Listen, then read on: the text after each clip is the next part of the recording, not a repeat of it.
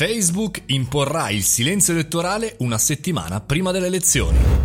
Buongiorno e bentornati al caffettino, io sono Mario Moroni e come ogni giorno alle 7.30 ci troviamo all'interno delle podcast per raccontare, parlare, chiacchierare eh, di tutto il mondo digitale e social. Oggi parliamo di elezioni appunto perché il prossimo 3 di novembre negli Stati Uniti si vota per il presidente, nuovo presidente americano e chiaramente c'è un gran vociare perché Facebook come ogni anno cerca di arginare tutte quelle situazioni particolari, chiamiamole così, so se vi ricordate, Cambridge Analytica, ecco, oppure alcuni schemi di advertising che hanno utilizzato alcune società americane e non soltanto per in qualche maniera eh, violare il silenzio elettorale o dall'altra parte magari fregare anche qualche elettore. Eh sì, perché come accade in televisione, anche online bisognerebbe stare zitti, muti e invece, invece sappiamo che ogni elezione, che qui in Italia, in Europa, oltre che negli Stati Uniti,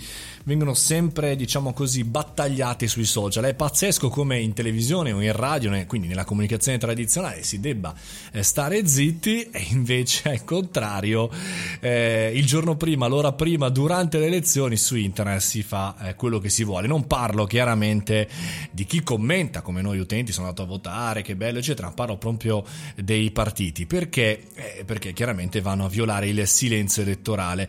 Le nuove policy di Mello Park, quindi di Facebook, prevedono che non vengano però pubblicati da quest'anno spot elettorali una settimana prima del voto. Verranno segnalati inoltre tutti quelli che delegittimano i risultati elettorali o rivendicano la vittoria prima della fine degli scrutini. Anche qua eh, sono veramente, come dire, un po' dubbioso che si riesca a fare, ma sentiamo le parole di Mark Zuckerberg che ci dice sono preoccupato perché la nostra nazione è così divisa e i risultati elettorali che richiederanno giorni se non settimane per essere elaborati potranno eh, portare a disordini civili in tutto il paese. Eh, caro Mark è chiaramente preoccupato, ma sappiamo benissimo come in realtà sarà complicatissimo, difficile, se non impossibile sistemare questa situazione. E insomma, eh, l'abbiamo detto, ma vado a riprendere come riporta BBC Media Matters for America che fondamentalmente anche per Daniel Craigs, il professore associato per l'Università del North Carolina,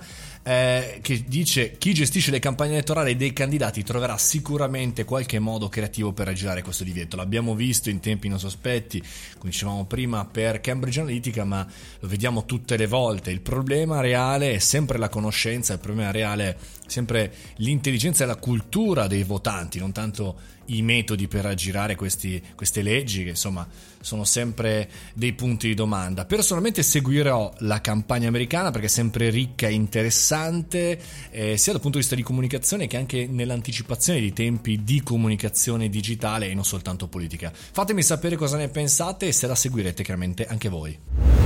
E con questo concludiamo anche il caffettino di oggi, in questa bellissima giornata. Venite pure sul canale Telegram Mario Moroni Canale per essere super aggiornati e anche sul sito mariomoroni.it. Fate i bravi, mangiate le verdure, ci sentiamo domani mattina 7.30.